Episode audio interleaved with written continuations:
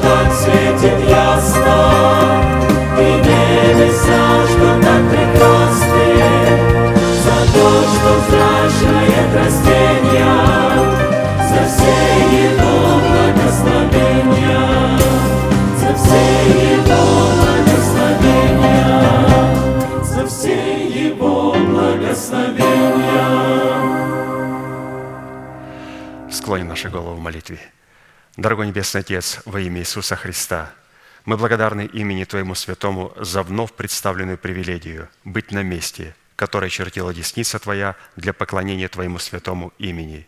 И ныне позволь наследию Твоему во имя крови завета подняться на вершины для нас недосягаемые и сокрушить всякое бремя и запинающий нас грех.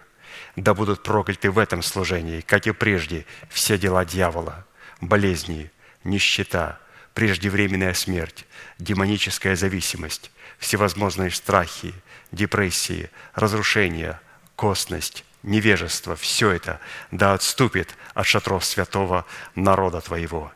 И ныне встань, Господи, на место покоя Твоего, Ты и ковчег могущества Твоего, и да облекутся святые Твои спасением Твоим, и да возрадуются пред лицом Твоим. Дай нам больше от Духа Твоего, пропитай нас Духом Твоим святым.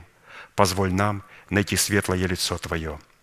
Мы благодарим Тебя, что это служение представлено апостолом Аркадием в Твои божественные руки, и мы молим Тебя, продолжай вести его рукой сильной и превознесенную, великий Бог, Отец и Дух Святой.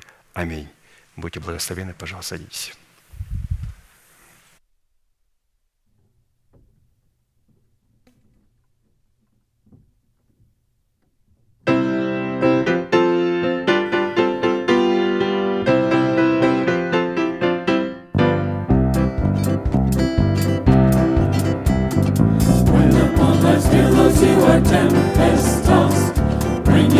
Discouraged, thinking all is lost.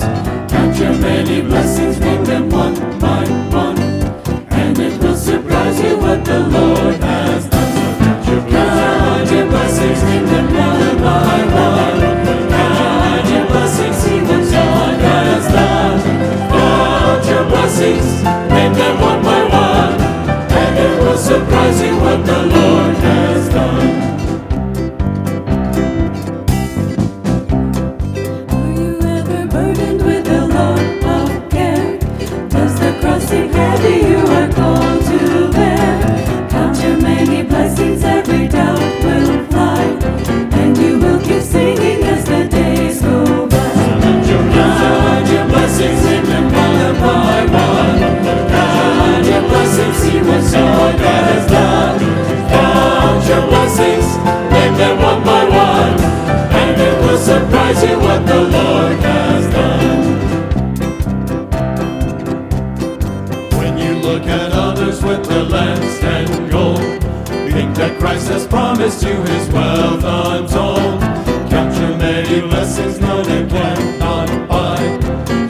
Reward in heaven, know your home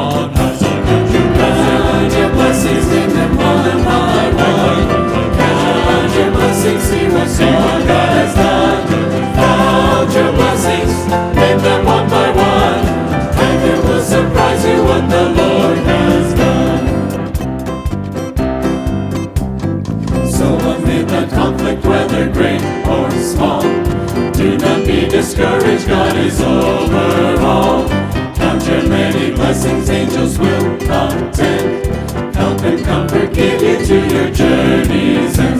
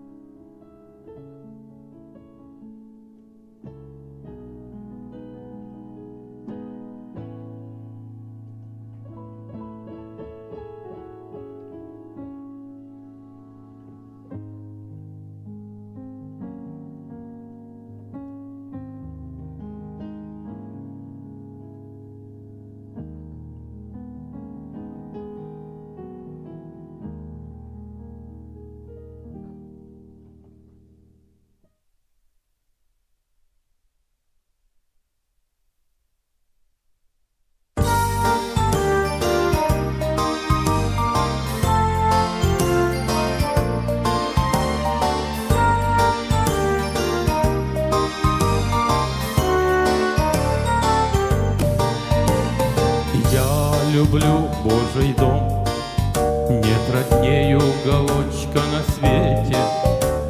Хорошо со Христом, Там, где собраны Божьи дети. Церковь, милый наш кров, Озаренные радостью лица, И от Божьих слов Свет небесный нам в сердце струится, Свет небесный нам в сердце струится. Здесь собрание святых, Как мне сладостно с ними в общении, Самых близких родных, Самых чистых сердец единение Льется к Богу хвала, И молитвы возносятся к небу, Здесь так много Здесь обилие духовного хлеба, Здесь обилие духовного хлеба. Сколько радостных слез! Церковь Божья есть двери к спасению Всем прощает Христос Кто приходит сердечным доверием. Сердце активным твоим Ко святому общению стремится Наслаждается им и не может никак насладиться, И не может никак насладиться. Здесь собрание святых, Как не сладостно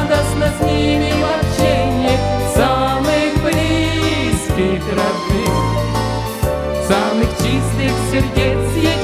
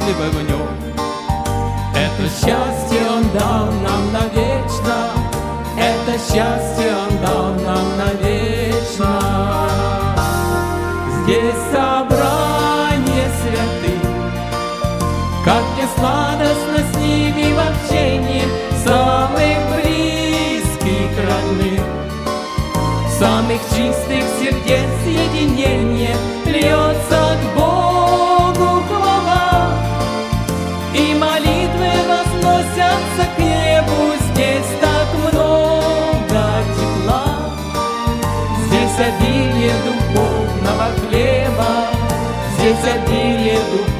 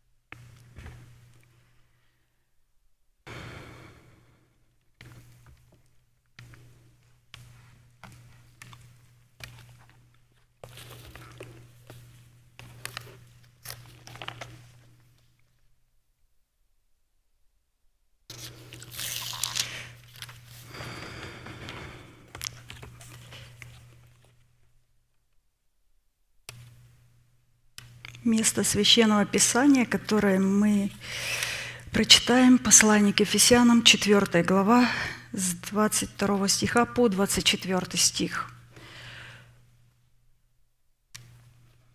Отложить прежний образ жизни ветхого человека, истлевающего в обольстительных похотях, а обновиться духом ума вашего и облечься в нового человека, созданного по Богу в праведности и святости истины.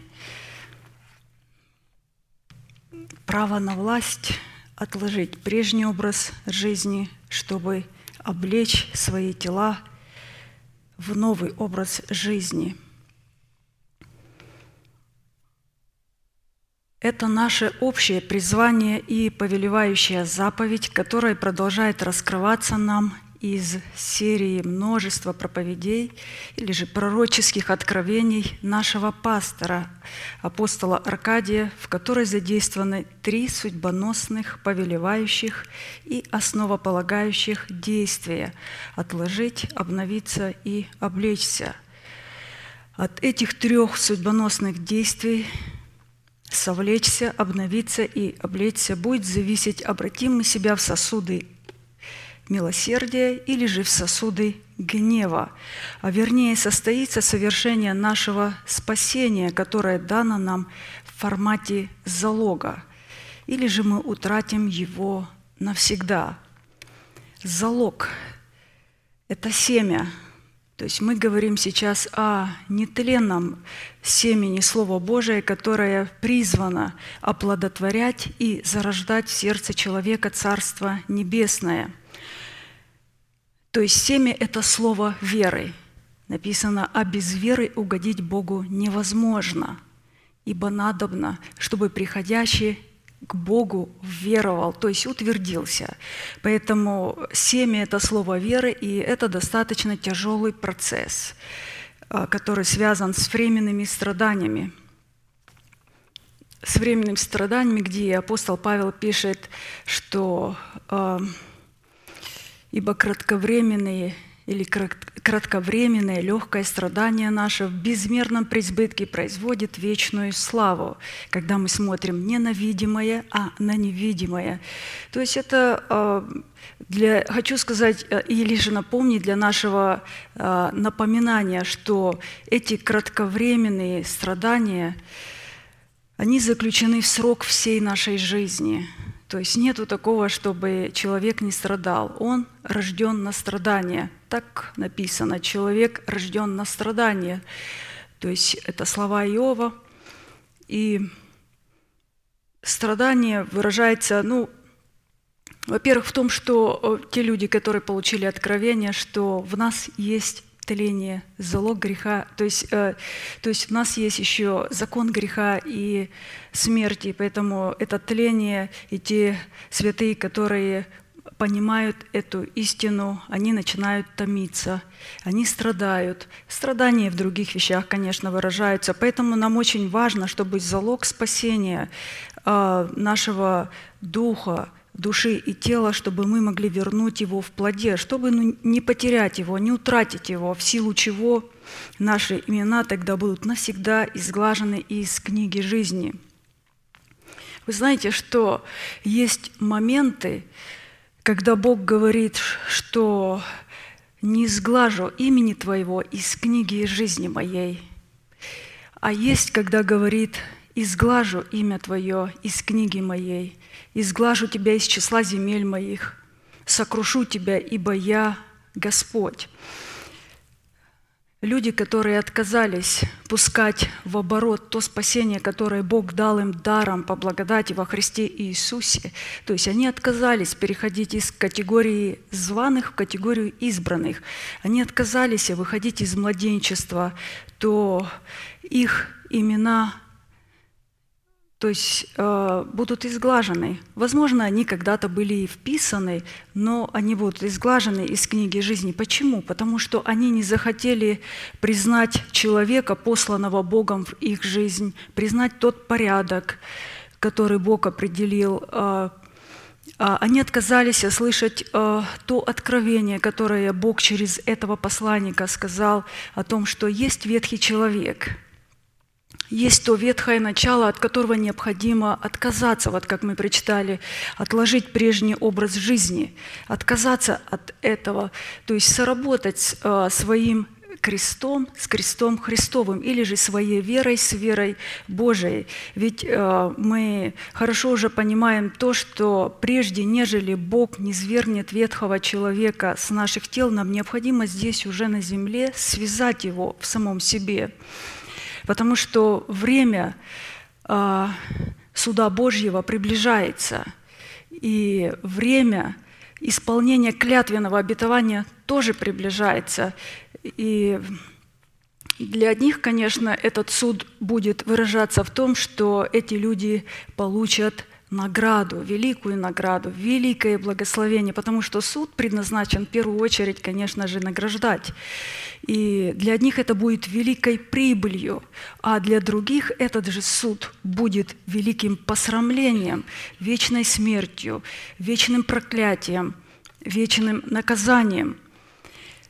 Прослушивая как-то вот очередную проповедь нашего пастора, брата Аркадия, он отметил такую а, фразу, очень важную фразу.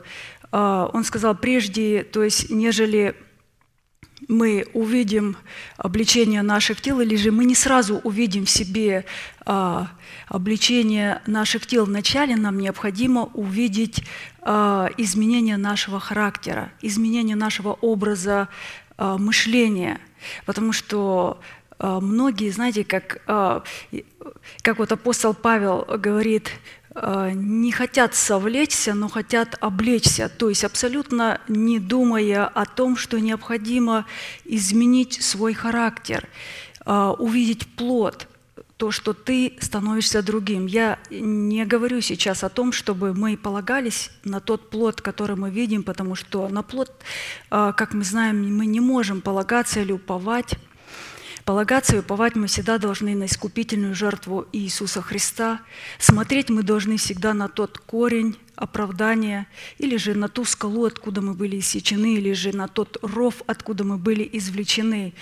Но все-таки нам необходимо увидеть изменение нашего характера, образ нашего мышления. Вот почему апостол Павел повелевает «умертвите земные члены ваши» блуд, нечистоту, злую похоть, любостяжание, которое есть идолослужение, за которое написано «гнев Божий грядет на сынов противления». Далее он пишет «отложите все, гнев, ярость, злобу, злоречие, сквернословие уст ваших». То есть это и говорит о том, чтобы мы изменили вот этот характер. А, а мы знаем, что это не говорится а, абсолютно к миру – это не к миру пишется. Мы понимаем, что это пишется к спасенным, но спасенные не все хотят вот сработать а, с Богом, потому что Бог предлагает одно оружие – это крест. И они не хотят с этим сработать. Вот как мы слышали, что такое крест. Крест в первую очередь это не страдание. Крест это послушание истине. И поэтому очень важно, когда мы начинаем сработать, когда мы становимся учениками, потому что Иисус сказал, «Э, тот, кто хочет следовать за мной, отвергни себя, и только потом возьми крест. Мы не можем взять крест, не отвергнув себя, свои понимания или же свой опыт какой-то. Мы отвергаем самих себя и берем крест – то есть и сработаем с ним. То есть, поэтому нам необходимо облечься в мантию ученика. Это очень важно, то, что мы делаем а, без наставления в вере ни одно обетование в нас никогда не воскреснет. Есть только один путь, чтобы воскресли все обетования в нас. Это наставление в вере. Так и написано, что «Ибо все обетования во Христе Иисусе, да и аминь, в славу Божию через апостолов. То есть они должны воскреснуть. А, поэтому нам необходимо а, постоянно находиться и исполнять заповеди, о которых вот мы слышим. Давайте прочитаем Второзаконие, 11 глава, 22-23 стих, а, и где Бог говорит, «Ибо если вы будете соблюдать все заповеди сии, те заповеди, которые вот мы сейчас говорим отложить, обновиться и облечься, это очень важное, судьбоносное, как пастор говорит, судьбоносное, повелевающее, и она стоит в основе всего, в основе всех заповедей, потому что там сокрыта, э, сокрыта главная истина – «Э, если вы будете соблюдать все заповеди сии, которые заповедую вам исполнять, будете любить Господа Бога вашего, ходить всеми путями Его и прилепляться к Нему, то изгонит Господь все народы сии от лица вашего, и вы овладеете народами, которые больше и сильнее вас. То есть вы овладеете народами. А, говорится о том, что Бог изгонит вот эти вот все наклонности характера, которые были переданы от суетной жизни отцов, освободит нас от скверной плоти и духа, освободит нас от суетной жизни отцов, от греховных этих привычек. Ну, а, мы с вами вообще вот уже долгие годы на протяжении долгих лет рассматриваем определенные притчи, события, насказания, псалмы – такой образ скрытый язык Бога, где Бог скрывает, где наш пастор показывает э, условия, э, каким образом или же каким путем, э, как э, Бог Всевышний может разрушить в нас державу смерти э, в лице вот ветхого человека, чтобы шумом не свергнуть его в преисподнюю на месте державы смерти, воздвигнуть державу жизни или же воздвигнуть Царство Небесное в достоинстве древа жизни. И мы с вами, как воины молитвы, потому что мы Израиль, а, мы как бы обязаны и должны, потому что это повеление к Израилю, как воинам молитвы, каждодневно благодарить Бога за то, что Он уже избавил нас от всех врагов наших. И поименно перечисливать этих, или же перечислять этих врагов. То есть мы должны знать этих врагов. А, потому что враги, от которых Бог уже избавил нас, давайте посмотрим, как вот нам было дано, пастор это говорил, это высокоорганизованные силы тьмы под главою падшего Херувима. Враги, от которых э, Бог уже избавил нас. Э, давайте вот посмотрим, кто входит в состав этих врагов. Вы знаете, я э, не имела в виду, что каждый день вот перечислять. У нас должно быть понимание, кто враги, но мы можем молиться, например, как э, молится Давид. И когда Давид молится, вот, например, э, у нас есть э, псалом, который э, есть в нашем сердце, 142 псалом. В нашей памяти, в сердце мы его все знаем наизусть. И в конце Давид говорит, «Господи, истреби всех врагов моих и погуби всех угнетающих душу мою, ибо я твой раб, я раб твой. То есть, но Давид в этом псалме как раз то показывает вот этих всех врагов. Вы знаете, пастор классифицировал этих врагов, я обратила внимание по их силе и по их мощи. Давайте посмотрим. Шесть категорий врагов, от которых Бог уже избавил нас.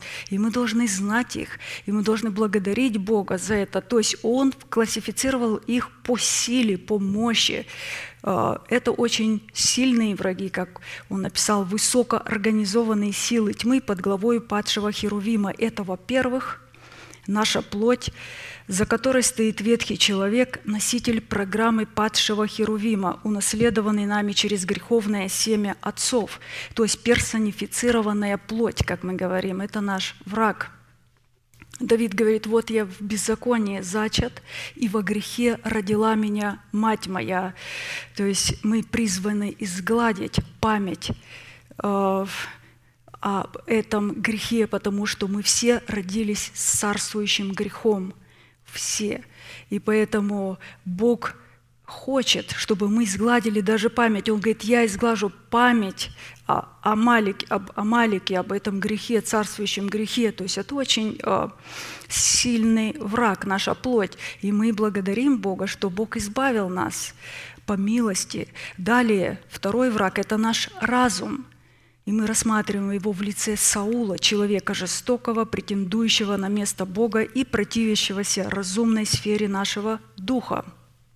Разум, он, э, как в лице Саула мы видим, это коварный разум, хитрый, если он не просвещенный или же не, не обновленный. Почему? Потому что разум, он всегда себе, приписывает себе все достоинства Бога, все дарования Бога. И как вот мы слышали в пятницу, пастор говорил, необходимо поставить свой разум об, от, в зависимость от откровений Писания Божьих, то есть которые мы слышим – то есть э, от благовествуемого слова, чтобы ни в коем случае наш разум не стоял в зависимости от преданий человеческих, от э, нашего какого-то понимания, или же от каких-то людей, или же от нашего опыта. Далее следующий враг, от которого Бог нас избавил, это наш народ, за которым стоит мир и все, что в мире, управляемый князем тьмы, похотью плоти, похотью очей и гордостью житейской. То есть это такая нечестивая триада, а, переданная нам а, через суетное семя наших отцов по плоти, которая определяет как раз суть ветхой природы, суть ветхого человека, похоть плоти, похоть очей и гордость житейская. И Бог избавил нас также и от этого врага. Далее это дом нашего Отца, претендующий в нашей жизни на первенство и на власть, принадлежащую Богу суетная жизнь отцов, то есть суетная жизнь отцов. Мы сейчас говорим о Часто люди путают и говорят, что а вот мои родители, мои братья, сестры, они же все здесь, почему я должен от них отрекаться? Мы не отрекаемся от тех святых э, родителей, братьев, сестер, родственников, которые вместе с нами идут из Иерусалима, как мы говорим, где мы заключили завет мира и получили вот оправдание в Иерихон. Мы от них не отрекаемся, мы отрекаемся от суетной жизни и вместе с ними, хоть мы приняли это от суетной жизни, от переданной нам от отцов, от той генетики, от тех наклонностей характера, от тех болезней, от той судьбы, от того рока, который передался нам. То есть мы – это наш враг, и мы благодарны Богу, что Бог искупил нас и избавил нас от суетной жизни. Следующее, это пятое, это нечестивые и беззаконные люди, поддерживающие нечестивых, которые заполонили собрание святых. Бог избавил нас и от них. И Шестое – это духи обольщения под главой князя Мамоны, принимающие вид ангелов света и выдающие себя за Святого Духа. Вот шесть категорий врагов, от которых Бог нас избавил. И мы должны их знать а, именно по отношению избавления от этих врагов, ищущих нам зла, следует судить, что Бог является нашим избавителем. Посему сегодня я хочу вспомнить Какое определение на иврите дал нам наш пастор? То есть э, брат Аркадий, кто такой наш Всевышний, Всемогущий, Вездесущий Бог в имени Бога Избавитель. Господи, Ты Избавитель мой. Избавитель – это вождь завета, искупитель от плена греха и смерти, спаситель тела, защитник от гнева Божия, восстановитель в правах на наследие, помещающий нас как свою святыню в безопасность, сохраняющий наш залог до явления Христа – я думаю, все эти пророческие изречения, откровения, данные нам Духом Святым, мы сейчас утверждаем их по пятницам. Даник вот как раз воскрешает э, в нашей памяти то, что было положено ранее в наше сердце через нашего Отца, апостола, брата Аркадия.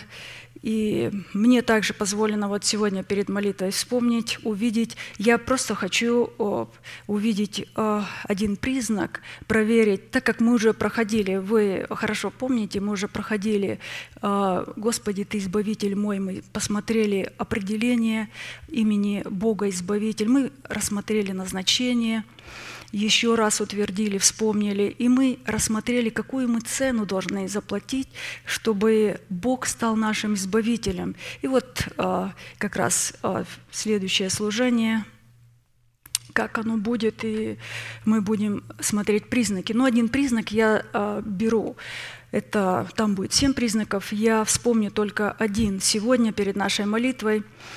И, конечно, сразу же создается вопрос, как проверить и испытать самого себя на предмет того, что Бог действительно является нашим избавителем в реализации нашего призвания. Вот мы проходили достаточно много, слышали много о имени Бога Избавитель. Как же проверить? Мы будем рассматривать, конечно, и другие признаки. Ну, давайте сегодня один признак посмотрим.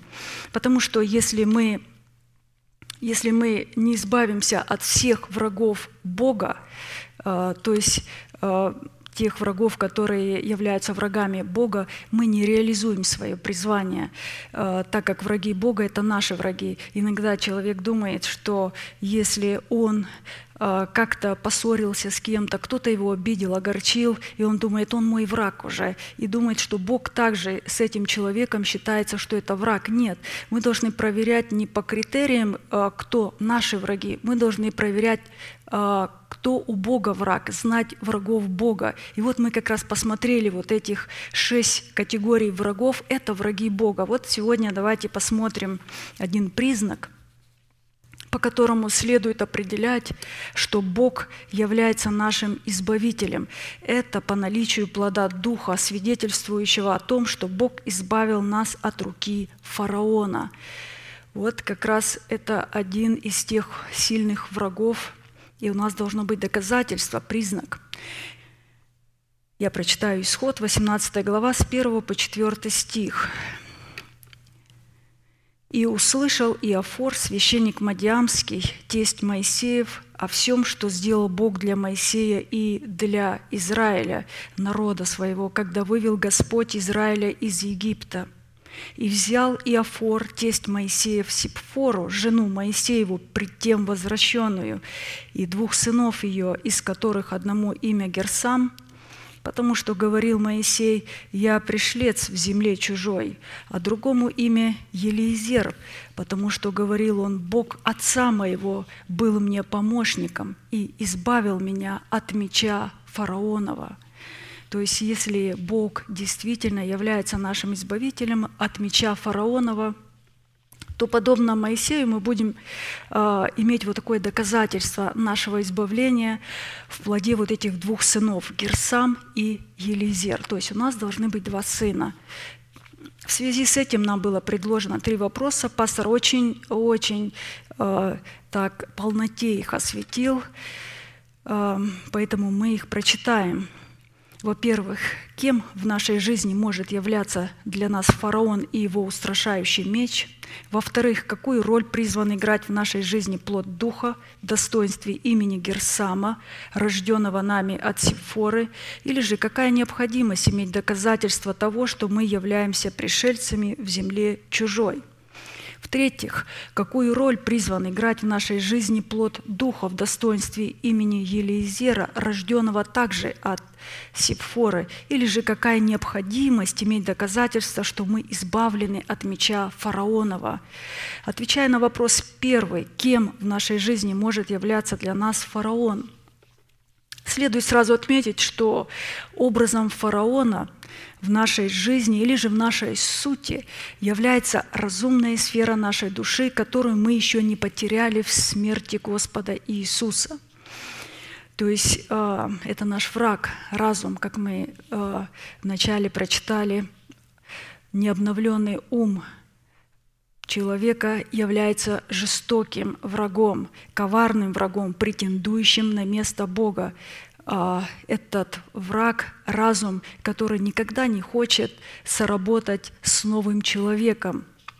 Надменный разум э, человека, он сам хочет понимать Бога, он сам хочет толковать, а, скажем, слово откровение, изошедшее из уст Бога. Но это логос. И вы знаете, что Бог сокрыл и запечатал это слово от непросвещенного ума. Он никогда, никогда не позволит непросвещенному уму или же разуму понимать это слово. Он не позволит это сделать. Поэтому необновленный, почему? Потому что э, необновленный ум, он будет всегда называть э, свои мысли мыслями Бога, свои откровения откровениями Бога.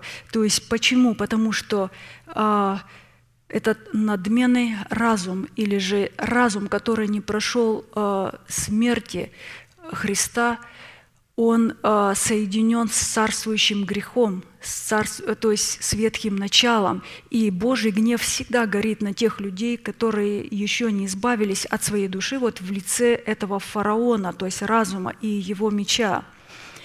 Образом меча фараона является наш язык – или наши уста, которые еще не очищены огнем Святого Духа. То есть у этого врага, у нашего разума есть устрашающий меч, наш язык, в силу чего у таких дверей еще не поставлена стража в достоинстве кротости, чтобы охранять и стеречь их.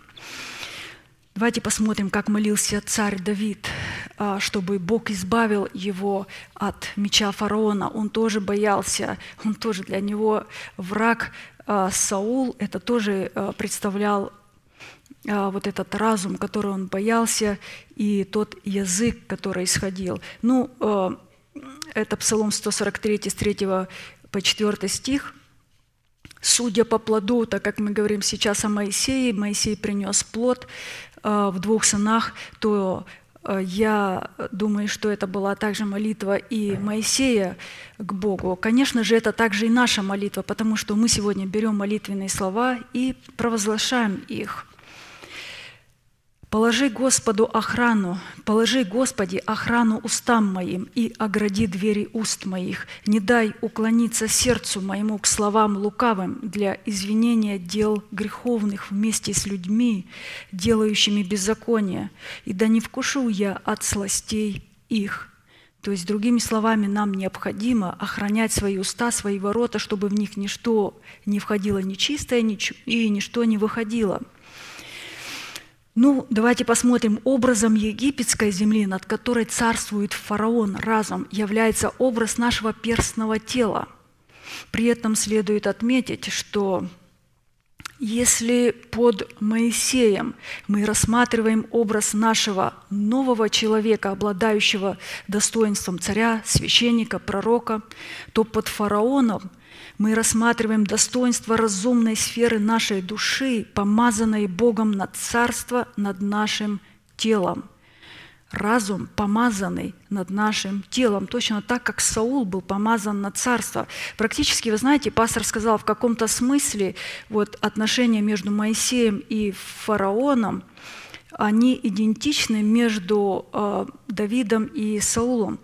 А посему, как в случае с Давидом, то есть мы помним, до тех пор, пока Давид а, не бросил вызов Голиафу и не убил его, то между Давидом и между Саулом не существовало никаких противоречий, никаких конфликтов до этого. Точно так же Моисей, пока он не встал на защиту израильтянина и не убил египтянина, между э, фараоном и Моисеем не существовало никаких конфликтов. Но что происходит в нас? То есть э, до тех пор, пока наш новый человек в лице Моисея не бросит вызов нашему э, фараону, то есть, э, возможно, э, то есть в лице этого фараона, то между нашим новым сокровенным человеком и между нашим разумом не будет э, вот этих противоречий, конфликтов. Ведь мы знаем, что между Иосифом, помним, и между фараоном не было никаких конфликтов. Но когда мы возросли в полную меру возраста Христова и возросли, э, то есть пришли, облеклись в полномочия Моисея, вот только тогда мы э, смогли встать на защиту всего нашего естества – вот только тогда, когда Моисей встал на защиту всего своего народа против угнетения египтян, тогда только между фараоном и между Моисеем началась сильная конфронтация, сильный конфликт. И Моисей от страха убегает в пустыню, в землю Мадьямскую, от преследования фараона, от угнетения его. Он э, убежав в землю Мадьямскую, назвал ее чужой землей.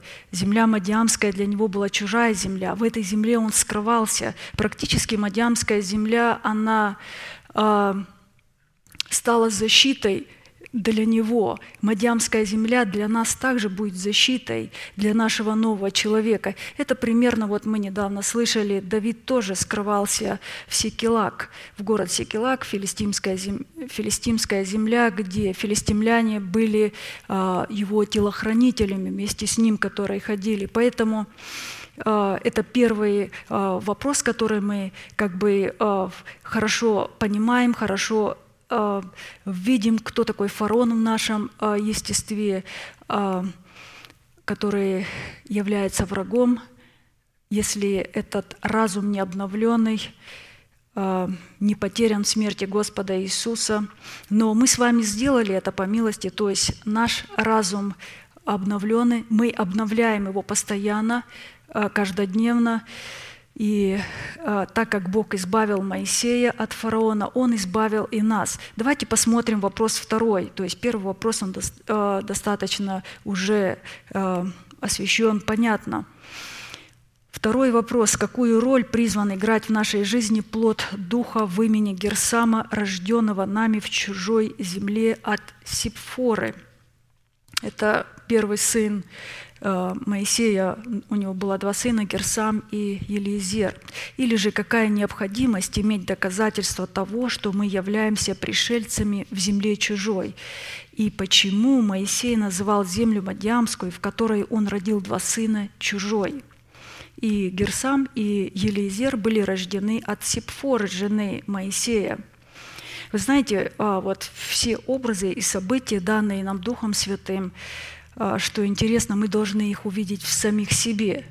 То есть вот эти все персонажи, каждый персонаж, это то, что на сегодня э, перевернуло все. Это чудо. Вообще для меня это как э, шедевр Бога в том, что пастор научил нас видеть все истины, все эти образы, символы, которые вот мы слышим в самих себе.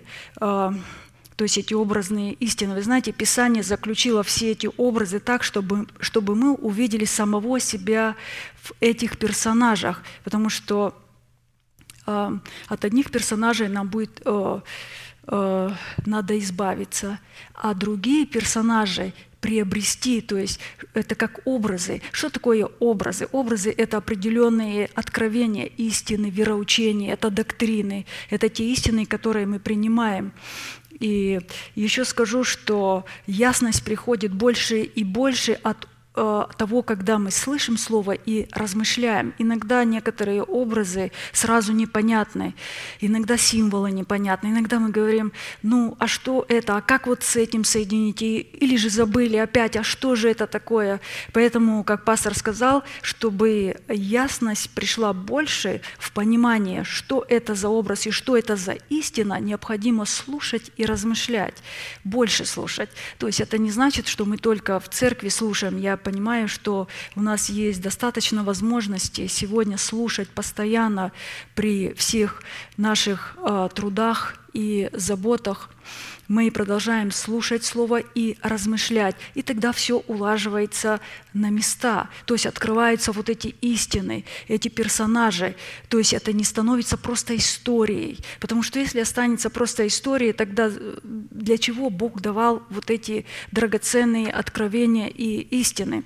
Мы сейчас говорим о признаке, что как увидеть, что Господь является нашим избавителем. Как увидеть? То есть и мы должны увидеть Его, что мы избавлены от нашего разума и от Его, то есть от фараона и от его устрашающего меча, то есть языка. И Итак, Герсам и Елизер были рождены от Сипфоры, жены Моисея. Имя Сипфора означает «птица». Это способность, находясь в перстном теле, принимать и быть носителями или же носителем неземной информации, считывать ее в себя, эту информацию. То есть э, Тут, видите, в перстном теле, находясь в перстном теле. Вы знаете, часто человек говорит, перстное тело – это греховное тело. Нет, перстное тело не всегда греховное, а вот греховное тело, оно э, всегда перстное. Это мы увидим ниже. Пастор очень хорошо это объяснил. Поэтому, учитывая, что в браке Моисей и Сипфора являлись одним телом, Моисей в своем духе обладал способностью быть оплодотворяемым семенем благовествуемого слова о Царстве Небесном, от которого он взрастил плод правды в, вот, э, в лице Герсама и Елизера. А взрастить мы можем только благодаря вере или же благодаря вере Божией. Это образ. А, Вы знаете, наша вера – это а, наша вера – это такой а, генетический орган нашего нового человека, который способен считывать Божью информацию, Божьи откровения, семя получать. И не только считывать ее в себя, но и носить ее в себе. И не только носить, но и передавать. То есть а, как-то пастор говорил, что такое вера Божия и что такое наша вера, и как соработать. Вот мы сейчас говорим о том, что и Моисей, и Сифора – это, так как они были в браке, были одно, а мы смотрим на образ, мы смотрим на образ нашего нового человека, что наш новый человек способен. Он способен оплодотворять, принимать семя, и не только принимать, носить его в себе. То есть семя, мы говорим о слове, о слове веры, носить и потом передавать. То есть э, это благовествуемое слово или же неземную информацию, так как Сифора – это птица, неземная информация, откровение небесного происхождения. То есть Итак, почему Моисей назвал землю Мадиамскую, в которой он родил двух сынов, чужой? Например, мы смотрим, когда Моисей находился в земле египетской, он по повелению Бога назвал землю египетской Господней. А вот землю а, Мадиамскую, он сказал, это чужая земля. Земля египетская – это была Господня земля. Исход 9 глава, 29 стих. Моисей сказал фараону, «Как скоро я выйду из города, простру руки мои Господу, громы перестанут, и града более не будет, дабы ты узнал, что Господня земля». Представляете, Бог ввел 10 казней только ради того, чтобы показать и доказать фараону, что земля египетская Господня, Его земля, это Его собственность, потому что фараон претендовал, претендовал на это тело. То есть наш фараон, разум не обновлен, он претендует на наше тело. Поэтому все, что нам нужно, вот почему мы постоянно слышим обновить свое мышление, обновить этот надменный разум, обновить мышление. А обновить мы можем только через а, святость закона – закона мы умираем для закона. То есть э, мы смотрим на то, что египетская земля, Господня земля. Далее, на Синai Бог, прежде чем ввести свой народ в землю хананскую, дал Моисею одно повеление, которое стало законом для Израиля. Левитам 25 глава, 23-24 стих. «Землю не должно продавать навсегда, ибо моя земля, вы пришельцы и поселенцы у меня по всей земле владения вашего, дозволяйте выкуп земли». То есть, другими словами, э, мы видим, что не только египетская земля была Господня земля, но также и хананская земля. Бог тоже говорит, это моя земля, это моя собственность. И это не все. Когда апостол Павел давал церкви предписание относительно употребления в пищу идоложертвенного, он по проведению Святого Духа назвал всю землю со, со, со всеми ее произведениями Господней. 1 Коринфянам 10 глава 25-28 стих. «Все, что продается на торгу, ешьте без всякого исследования для спокойствия совести, ибо Господня земля и что наполняет ее.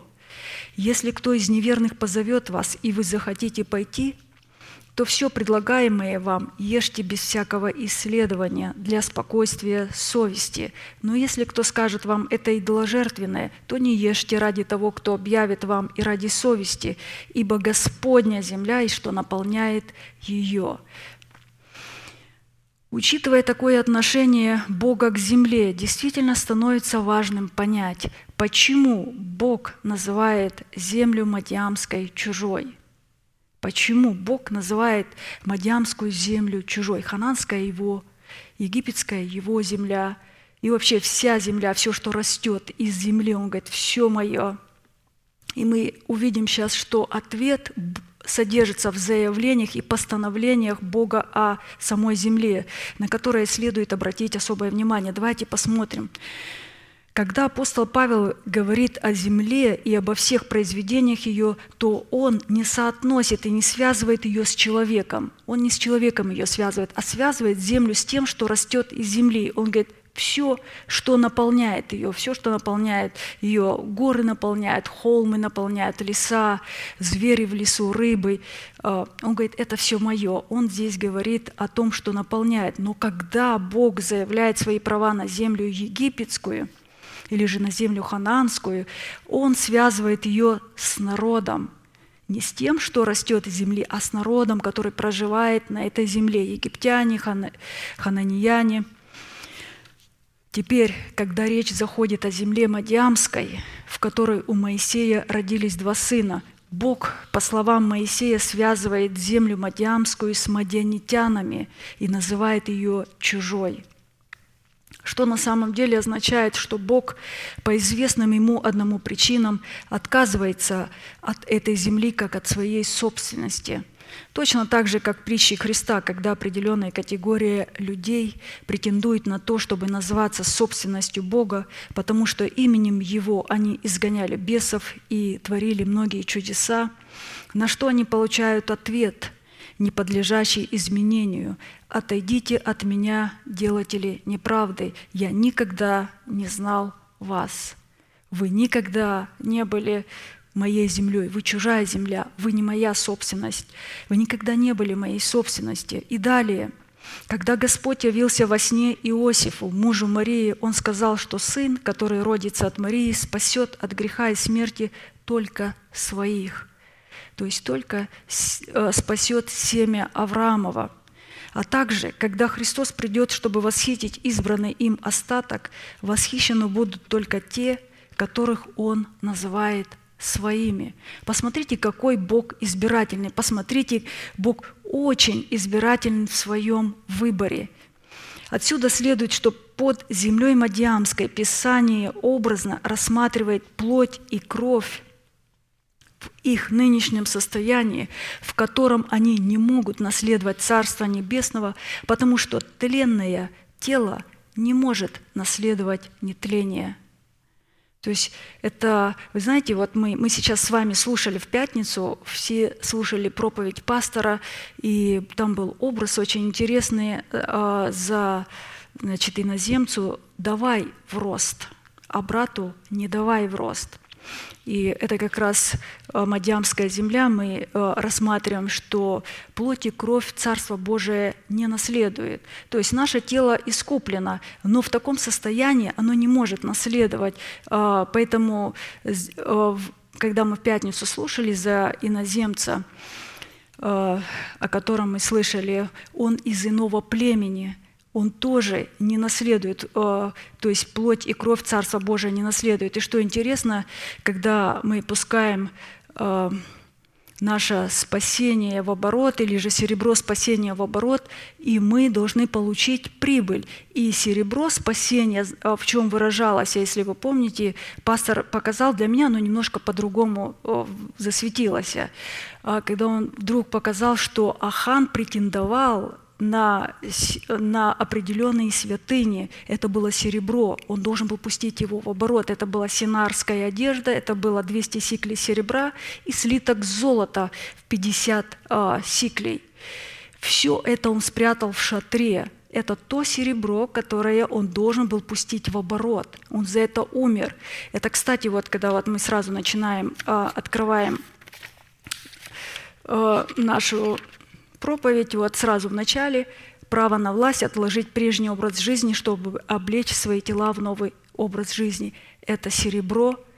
Я теперь на это место смотрю, вот знаете, на это оглавление проповеди, и где пастор тут же прочитал Ефесянам 4 главу 22-24 стих, потому что синарская одежда и 200 э, сиклей серебра и 50 вот этих 50 сиклей золота – это святыни, э, которые вот здесь вот заложены, сокрыты в нас. Мы сюда смотрим, и мы понимаем, нам необходимо отложить, нам необходимо умереть для всего этого, чтобы получить прибыль. А какую прибыль мы получим?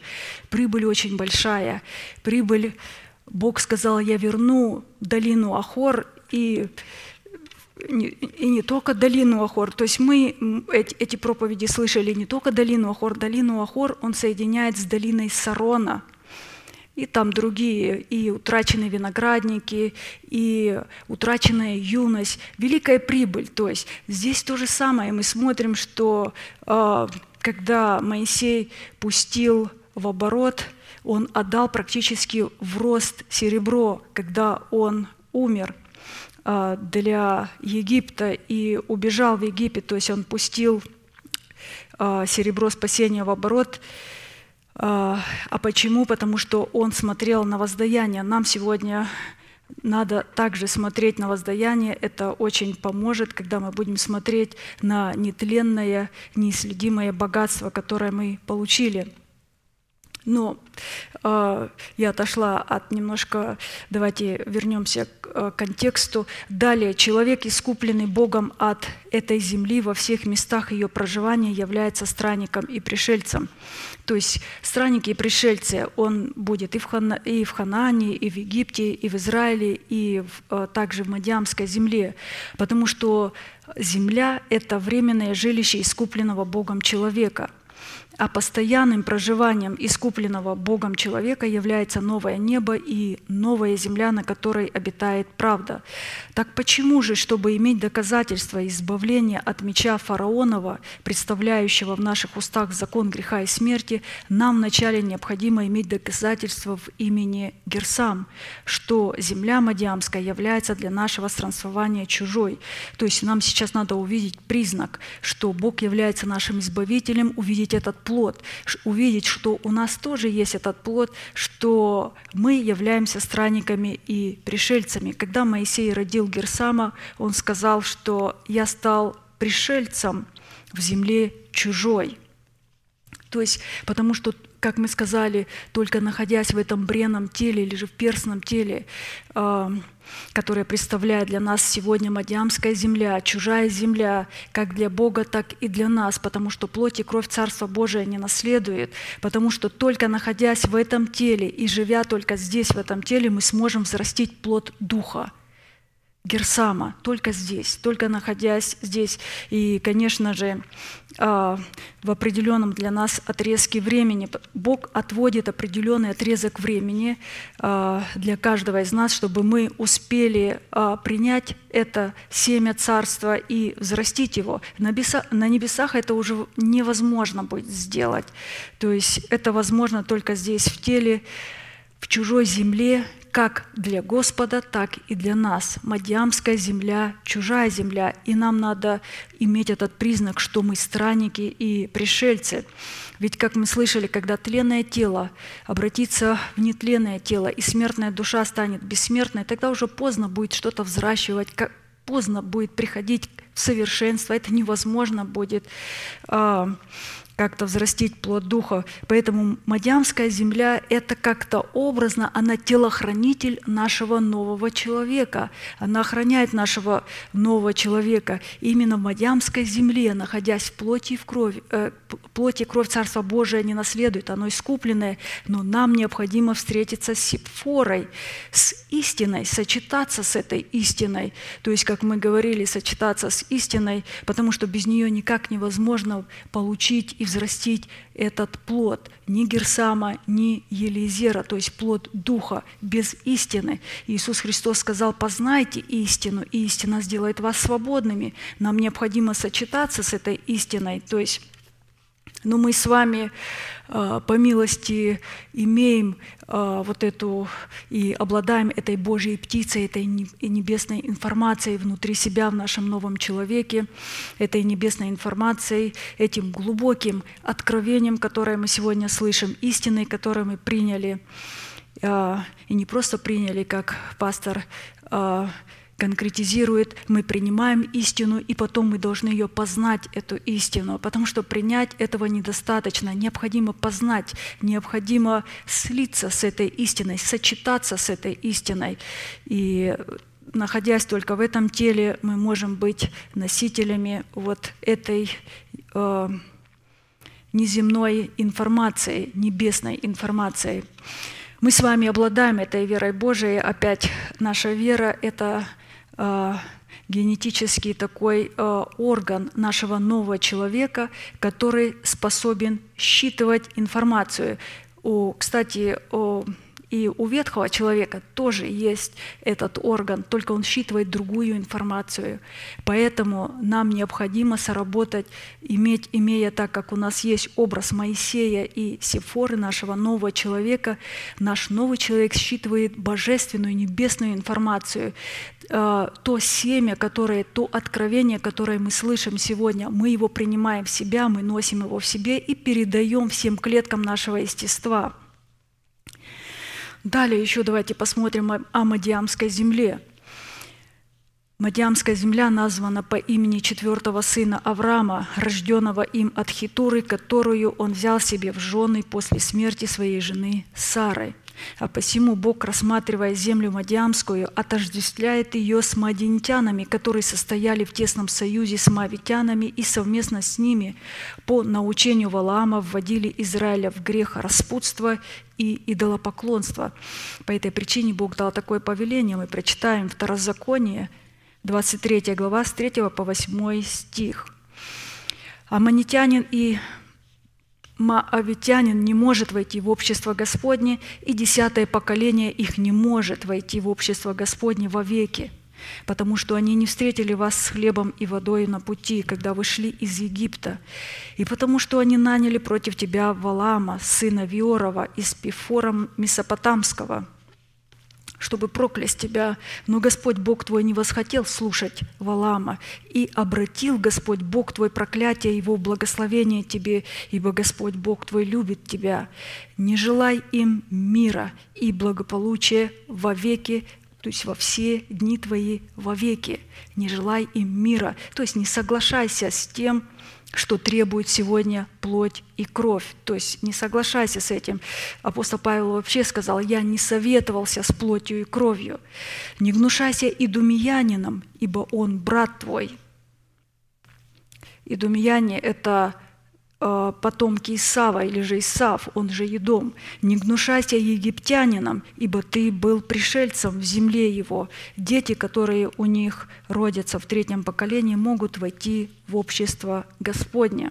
Другими словами, Мадиамская земля – это не просто наше понимание, что плоть и кровь Царства Божия не наследует, но это Э, это еще то, что находясь в этой э, плоти, нам необходимо взрастить плод, показав Богу, что мы умерли для плоти распутства, для плоти идолопоклонства, потому что плоть, она всегда желает определенного какого-то удовольствия. И э, ну, мы должны, как мы слышим сегодня, почитать себя мертвыми для греха, живыми для Бога, потому что мы с вами странники и пришельцы.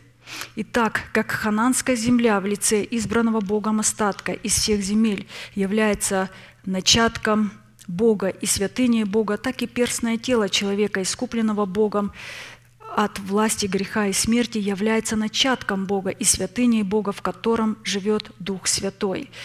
Второзаконие, 33 глава, 20-21 стих. «Агади сказал, это седьмой сын Иакова, «Благословен распространивший гада, он покоится, как лев, и сокрушает мышцу и голову. Он избрал себе начаток земли, там почтен он уделом от законодателя, и пришел с главами народа, и исполнил правду Господа и суды с Израилем». А посему статусом пришельца и поселенца – в земле хананской, в перстном теле человека, освобожденного от власти греха и смерти, в первую очередь обладает Святой Дух. То есть он тоже здесь как пришелец, и он здесь тоже, как и мы с вами, временно. Дух Святой находится временно в перстном теле. Да, он приходит к нам как господин, как царь, к нам, но он временно, потому что он живет только в тех телах, которые могли принять вот эту небесную информацию, сочетаться с истиной, познали, принесли плод в виде вот этих двух сынов, Герсама и Елизера, и он живет в этих телах, в перстных. Мы сейчас посмотрим, как здесь пастор очень красиво описывает. А, давайте прочитаем 1 Паралипоменон, Паралипоменон, 29 глава, с 14 по 15 стих. «Ибо кто я и кто народ мой, что мы имели возможность так жертвовать?» Это слова Давида. «Но от тебя все, и от руки твоей полученное мы отдали тебе, потому что странники мы пред тобою и пришельцы, как и все отцы наши» как тень дни наши на земле, и нет ничего прочного. При этом будем иметь в виду, пастор Аркадий подчеркнул, очень здесь объяснил – хорошо, что перстное тело – это не всегда греховное тело, а греховное тело – это всегда перстное тело. Давайте посмотрим, при каких условиях. Когда мы связываем в нашем теле царствующий грех в лице ветхого человека, в нашем перстном теле упраздняется власть греха, и члены нашего тела поступают в рабы праведности. Таким образом, Святой Дух получает основание жить в нашем перстном теле в качестве странника и пришельца – пока наше тело не трансформируется в тело небесное, в котором он будет пребывать вечно. Он странник и пришелец, потому что это перстное тело, в котором связан царствующий грех. Но когда наше перстное тело трансформируется в небесное, он будет вечным, вечно будет пребывать там. Так что, когда ветхий человек связан, наше тело уже не греховное, оно перестает быть греховным. Оно еще перстное, но не греховное, потому что царствующий грех связан. Если оно греховное, то Дух Святой не может жить в таком теле, потому что оно не может быть храмом Святого Духа. Поэтому, чтобы тело стало э, храмом Святого Духа, как мы знаем, э, необходимо связать э, в себе ветхого человека. И мы знаем, как связать. То есть, э, когда мы отдаем все члены тела своего в праведности э, через наши чистые, кроткие и обузданные уста. То есть, э, как вот мы говорим, отложите все, гнев, ярость, злобу, злоречие и так далее, чтобы царствующий грех не господствовал ни внутри нас, ни в нашем теле – Как написано, если любите меня, соблюдите мои заповеди, и я умолю Отца и даст вам другого утешителя, да пребудет с вами вовек, Духа истины, которого мир не может принять, потому что не видит его и не знает его, а вы знаете его, ибо он с вами пребывает и в вас будет. Иоанна 14 глава, 15 17 стих. «Исходя из вышесказанного, чтобы тело стало храмом Святого Духа, необходимо знание и исполнение услышанного, чтобы царствующий грех был упразднен, связать его и свергнуть с престола». То есть вначале, что мы делаем? Вначале мы связываем а, внутри себя и упраздняем, а, то есть а, это с нашей стороны – а дело Бога – это полностью уничтожить его в свое время. А, то есть, когда Бог уничтожит, и когда царствующий грех с шумом будет низвержен преисподнюю. Римлянам 6 глава, 6 стих. «Зная то, что ветхий наш человек распят с ним, чтобы упразднено было тело греховное, дабы нам не быть уже рабами греху». Итак, плод духа в достоинстве Герсама, рожденного от Сипфоры, свидетельствующего о том, что мы являемся странниками и пришельцами в чужой земле, является доказательством того, что мы почитаем себя мертвыми для греха, живыми же для Бога, называя несуществующую мертвость для греха как существующую. То есть Моисей получил вот такое доказательство. У нас тоже это есть доказательство, что мы странники и пришельцы то есть в земле чужой, потому что у нас есть это плод. Когда мы говорим, мы странники и пришельцы, мы умерли для своего народа, а, то есть в лице этого мира, мы умерли для, своего, для дома своего отца, мы умерли для всех своих расливающих вожделений души, потому что Моисей а, умер для всех трех институтов власти. То есть, когда мы читаем к евреям, написано «верою Моисей оставил Египет». Он умер для своего народа в лице этого мира. Далее мы там смотрим, он э, пишет, апостол Павел, «верою он э, не стал больше называть себя сыном дочери фараоновой». То есть он отказался, он умер для дома своего отца и умер для своих расливающих вожделений души. Какие? Он оставил трон, он оставил все богатства, все сокровища египетские, все греховные наслаждения. Он все это почел, как апостол Павел, за ссор. То есть умер для всего. Вот где он увидел это и показал этот признак, это свидетельство, и сказал, «Я странник и пришелец в земле чужой». Здесь, на земле, то есть мы можем показать это, что мы странники и пришельцы, и по этому признаку Бог определит, что мы избавлены от фараона, от нашего разума и от его, а, и от его меча. То есть если мы почитаем себя мертвыми для греха, живыми же для Бога, значит, у нас есть плод Герсама, это первый сын. И давайте посмотрим третий вопрос – это о втором сыне. Какую роль призван играть в нашей жизни плод духа в достоинстве имени Елизера, рожденного также от Сипфоры, или же какая необходимость иметь доказательства в земле чужой, свидетельствующие о том, что мы избавлены от меча фараона. Моисей сказал, что Бог избавил меня от меча фараона. Меч фараона – это язык. До этого он очень сильно боялся. Была большая угроза от фараона. Фараон хотел убить его. И быть избавленным от меча фараонова в предмете своего языка, могучего как погубить нас, так и даровать нам жизнь вечную. То есть только родив Елизера, Моисей получил вот это доказательство, что он обрел кроткие уста. А, как написано, давайте прочитаем притчи 18 глава 21-22 стих. «От плода уст человека наполняется чрево его, произведением уст своих он насыщается. Смерть и жизнь во власти языка, и любящие его вкусят от плодов его». Выше мы уже э, сказали, что образ Елизера, рожденного э, Моисеем от Сифоры, это доказательство, которое свидетельствует о том, что у нас есть плод кротости. Это второй а сын и а, признак в том, что у нас есть плод кротости, как написано, Моисей же был человек кратчайший из всех людей на земле. Числа 12 глава, 3 стих. Кроткий язык – это состояние кроткого духа, представленного в духе человека древом жизни, 12 раз приносящим плоды и дающим на каждый месяц плод свой. Кроткий язык древа жизни, но не обузданный, сокрушение духа. Притчи 15 глава 4 стих.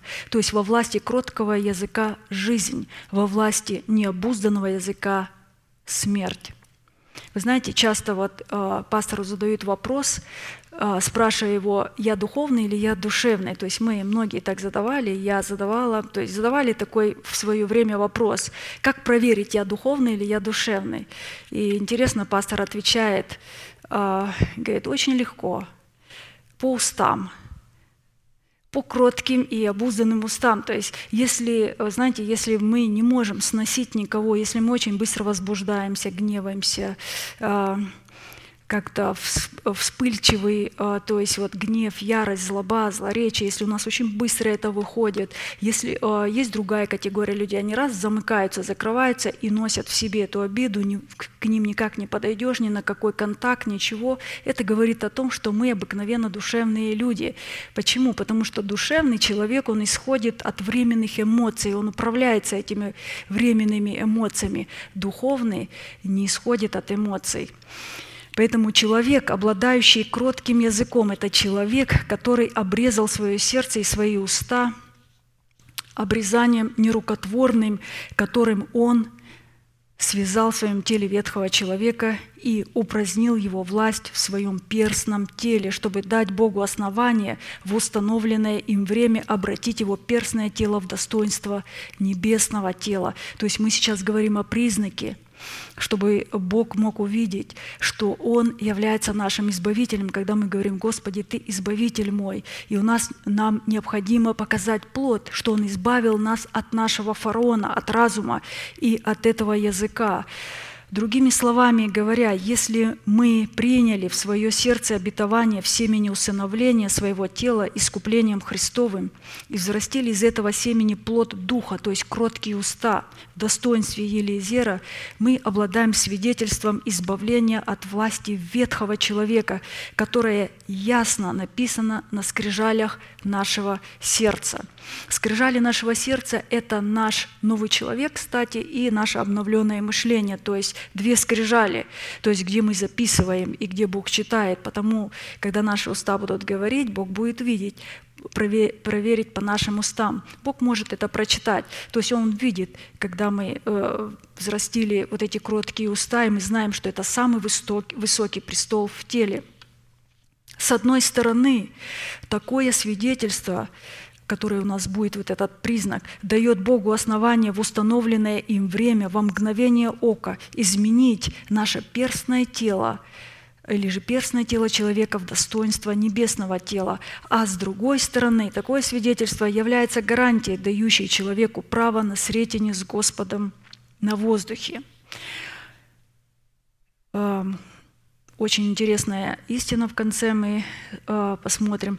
Процесс принятия и взращивания семени правды в плод правды, из семени в плод, э, в земле чужой, то есть в Мадиамской земле, предельно кратко и предельно ясно представлен и адресован Христом ко всем труждающимся и обремененным. Смотрите, здесь очень интересная э, мысль, которую пастор увидел – Матфея 11 глава, 28-30 стих. Кстати, это обращение Христа ко всем тем, кто сегодня находится в Мадиамской земле. То есть а, те, кто сейчас понял, вспомнил этот образ и понял, что мы с вами все находимся в Мадиамской земле. Мадиамская земля – это образ того, что наше тело искупленное – но в таком состоянии оно не наследует Царство Небесное, потому что плоть и кровь Царства Божия не наследует. Именно в этой плоти нам необходимо взрастить плод, плод Духа. Первый плод – это Герсам, что мы странники и пришельцы на этой земле. И второй плод – это Елизер, что у нас есть кроткие уста, обузданные уста. И этот образ есть в Новом Завете – Придите ко мне все труждающиеся и обремененные, люди, которые находятся в Мадиамской земле, и я успокою вас. Возьмите иго мое на себя и научитесь от меня, ибо я кроток и смирен сердцем, и найдете покой душам вашим. Ибо иго мое благо и бремя мое легко. Посмотрите, кого Бог зовет. Он зовет труждающихся и обремененных – и мы, и мы знаем, что это вообще не написано к людям мира. Это вообще не для людей мира. Писание не пишет э, Слово Божие, и Бог не соотносит это к миру. Э, и пастор подчеркнул, и не ко всем спасенным. Даже это воззвание не к званым. Почему? Он только зовет избранных. Сейчас он обращается только к избранным. Почему? Потому что Бог не собирается успокаивать званых, Он не будет успокаивать званых, которые сами отказались от истины. То есть э, они отказались от Божьего порядка, они установили свой порядок, э, поэтому э, они стали называть свою волю, волю волей Божией. Как, как Бог будет успокаивать их? Бог не будет таких успокаивать, потому что это люди беспорядочные, бесчинные, в них нет веры. И поэтому они отказались быть другими словами, они отказались быть учениками. А Бог никогда не будет успокаивать тех, кто не хочет учиться, потому что кротости надо учиться. Моисей сказал, Бог отцов моих, то есть избавил меня от меча фараонова. Он избавил меня от... Каким путем? Через то, то, что он учился. Кротости надо учиться. Вот как Иисус говорит, научитесь от меня, ибо я кроток. Иисус тоже учился. «Я кроток и смирен сердцем, и найдете покой душам вашим, ибо иго мое благо и бремя мое легко. Нужно быть учеником, и мы все э, являемся вот этими учениками. Пастор очень ясно здесь отметил, что если человек не имеет познания э, через наставление в вере, наставление в слове и не признает, что душу нужно, то есть э, умертвить или потерять, он не является труждающимся и обремененным, потому что труждающиеся и обремененные – это категория людей, которым Бог дал особое блаженство. Это люди, нищие а, духом, это люди, алчащие, жаждущие правды, это люди, плачущие, потому что Бог их утешит, это кроткие, милосердные, миротворцы, чистые сердцем, милостивые. Это люди, которые изгнаны за правду. Вот это люди, которые находятся в Мадьямской земле. Их он называет э, вот такими труждающимися и обремененными. Бог не собирается успокаивать беззаконных людей а беззаконных людей э, он готовит и соблюдает, написано, беззаконника э, как заключенного, чтобы он никуда не сбежал, чтобы с ним ничего не случилось, а, чтобы впоследствии излить на него весь свой суд и всю свою ярость. Мы об этом говорили уже, и э, как вот буквально недавно беседовали на ячейке, вы знаете, мне нравится, когда нас пастор учит, он действительно учит таким истинам, Э, ну, мы видели этих, э, говоря о беззаконнике или нечестивых, мы как будто сразу представляем или людей каких-то, ну, в крайнем случае, еще кого-то там, дьявола. Но пастор нас научил, что этот беззаконник, этот нечестивый, он находится в нашем теле. И он сказал, его нужно соблюдать, блюсти, надзирать за ним и э, беречь его пуще глаза, чтобы он не сбежал, потому что если сбежит, значит, у Бога не будет возможности не свергнуть его потом в свое время в преисподнюю. Поэтому мы должны блюсти, надзирать за своим вот этим э, беззаконником или э, нечестивым. Посмотрите, как притчи, это последнее место, мы сейчас будем молиться. Притча 16 глава, 4 стих, как пишет Соломон. «Все сделал Господь ради себя, и даже нечестивого блюдет на день бедствия». На день бедствия блюдет – Поэтому Бог соблюдает беззаконника, другими словами, Он надзирает над ним, и Бог хранит праведника. Он его сохраняет. Много скорбей написано у праведника, но от всех Бог их избавит. Э, Беззаконники – это те, которые не хотят быть э, учениками. То есть они не хотят учиться, как, потому что вот мы читаем, надо учиться. А праведники – это те, которые продолжают учиться, называя себя странниками и пришельцами. Мы сейчас будем молиться и будем благодарить Бога, что у нас есть вот этот признак, мы увидели себя, и мы можем сказать, «А, Господи, Ты избавитель мой. Почему? Потому что у меня есть этот плод. Я, про, я а, приобрел вот этот плод Герсама, я странник и пришелец. Я умер для своего народа в лице этого мира, для похоти плоти, похоти отчей, гордости житейской. Я умер для дома своего отца, я трекся. Я благодарю Тебя, что Ты избавил меня от суетной жизни. То есть и я умер для всего, то есть э, и не только это, этот плод. У нас чистые, обрезанные, кроткие уста. Это тоже очень важно, потому что таким путем человек приобретает сокрушенный дух. То есть вот этот плод Елизера. Поэтому в свое время э, мы будем ожидать, когда у Бога есть время, когда Он – установленное им время обратит наше перстное тело. Наше перстное тело, почему перстное, оно, не, оно уже без греха. Ну, вы скажете, грех же есть? Есть, но он связан, и мы господствуем.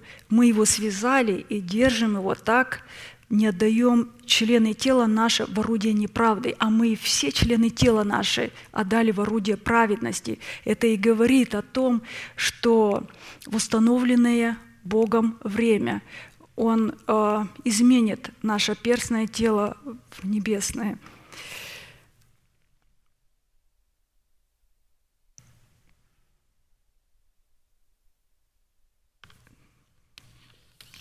Так что мы будем молиться. И, знаете, я, я просто вспомнила, вот мы э, в конце на ячейке разговаривали с некоторыми святыми, вспомнили, когда пастор говорил, я думаю, вы помните тоже это место Писания, где он говорил, так праведнику воздастся где на земле, тем паче нечестивому и грешнику. То есть э, каким путем это воздастся –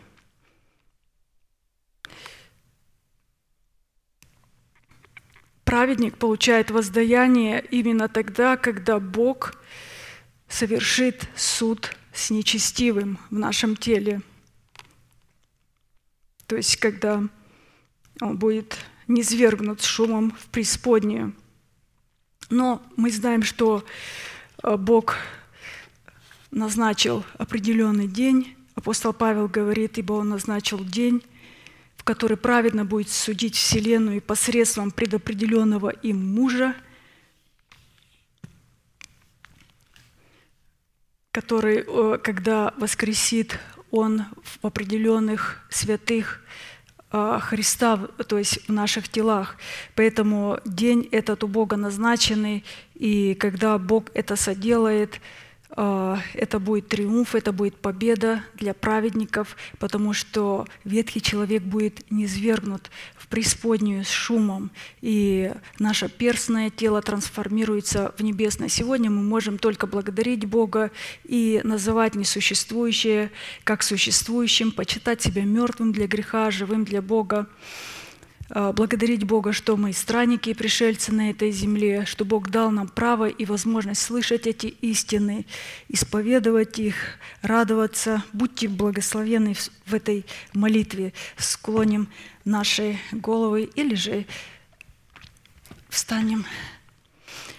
Дорогой Небесный Отец, во имя Иисуса Христа, мы благодарим Тебя за милость Твою, за право, которое мы можем собираться здесь во имя Твое, в страхе Твоем, пред величием Твоим, перед Словом Твоим.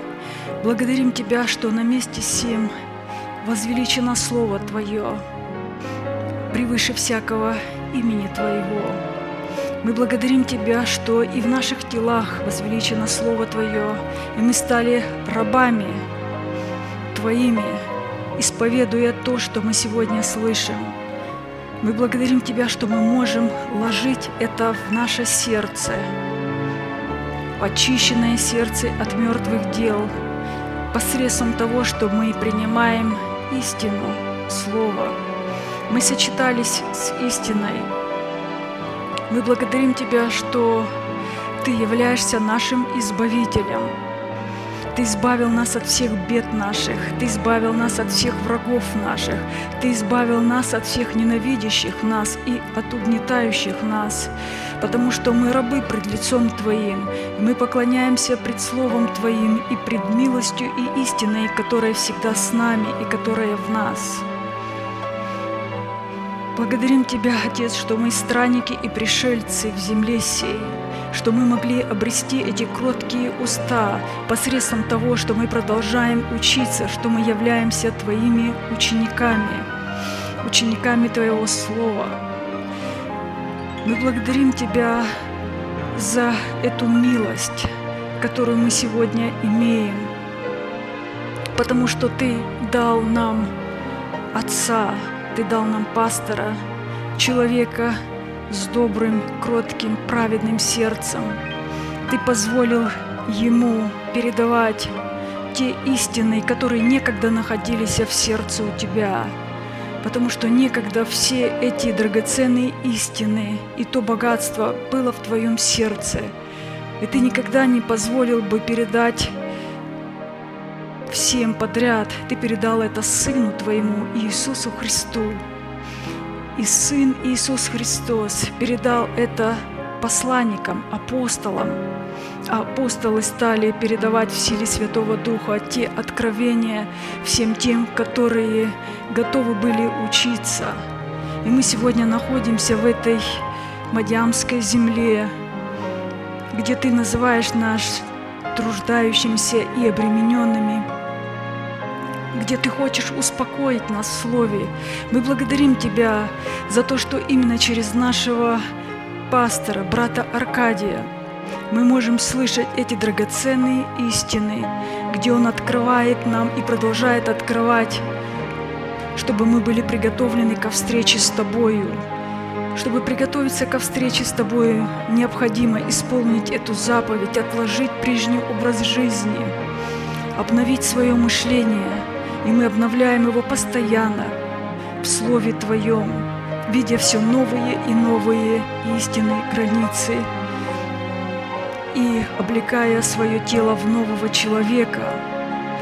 Мы благодарим Тебя, что Он открыл нам, как ценно место сие, как цен Сион, как ценна церковь, Твоя, как добродетельная жена – он открыл нам, что такое тесные врата и узкий путь, что церковь, которая представляет добродетельную жену, только там мы сможем научиться и исполнить заповеди Твои и уставы Твои. Он научил нас, как воздвигнуть жертвенник из самих себя, как построить этот жертвенник – и как на этом жертвеннике принести всесожигаемую жертву. Здесь мы были научены через все эти проповеди и продолжаем и продолжаем учиться, как молиться. Он продолжает нас учить, и мы благодарны Тебе, что это Слово живое и действенное, что это Слово возвеличено – здесь, на этом месте. И всякий раз, когда мы приходим, мы приходим не для жертвоприношения, в первую очередь мы приходим для слушания Слова Твоего. Поэтому это удовлетворяет Тебя. Ты сказал, когда мы идем в Дом Божий, чтобы мы готовы были более к слушанию, нежели к жертвоприношению. И мы готовы, приходя сюда, всегда слышать это Слово.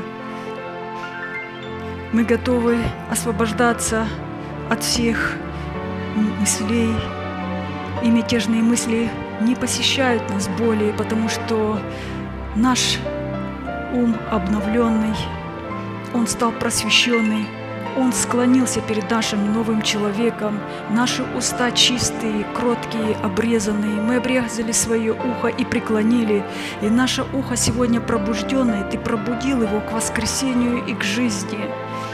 Некогда мы находились в смерти, но Ты пробудил нас, и мы сегодня слышим. Мы готовы исполнить все то слово, что Ты говоришь, и благодарны Тебе, что всякий раз, когда мы приходим, мы получаем все те истины, и они все больше и больше воскресают в нашем теле. И все те образы, которые мы слышим, они сегодня как истины улаживаются в нас, и мы более яснее видим то, что Ты хочешь открыть. Мы благодарны Тебе за наше общение. Мы благодарны Тебе за ту великую прибыль, которую мы ожидаем, за то, что Ты сказал, Ты увлек нас в пустыню, в это общение с собой. Ты привел нас к своим устам. Ты привел нас к тому, что мы будем говорить с Тобою.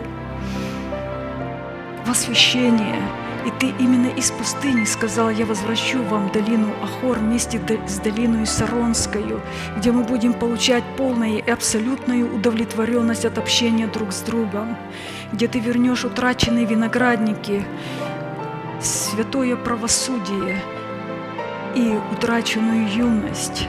Мы благодарим Тебя что сегодня мы покрыты идем под тенью Твоей руки, мы находимся под сенью всемогущего Бога.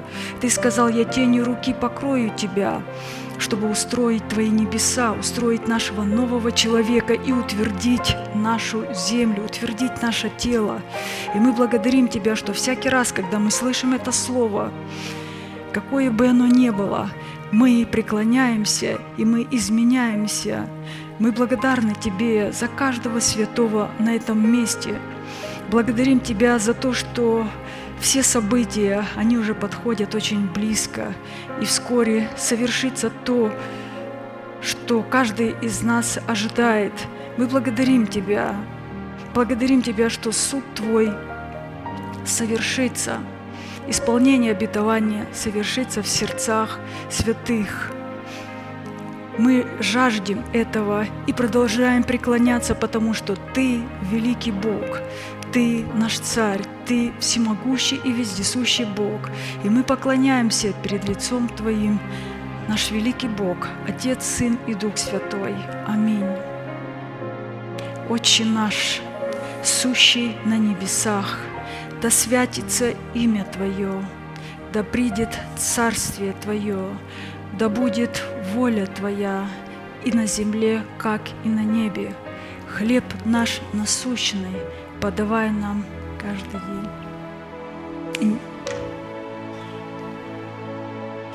должникам нашим не веди нас в искушение, но избавь нас от лукавого, ибо Твое есть царство и сила и слава во веки. Аминь.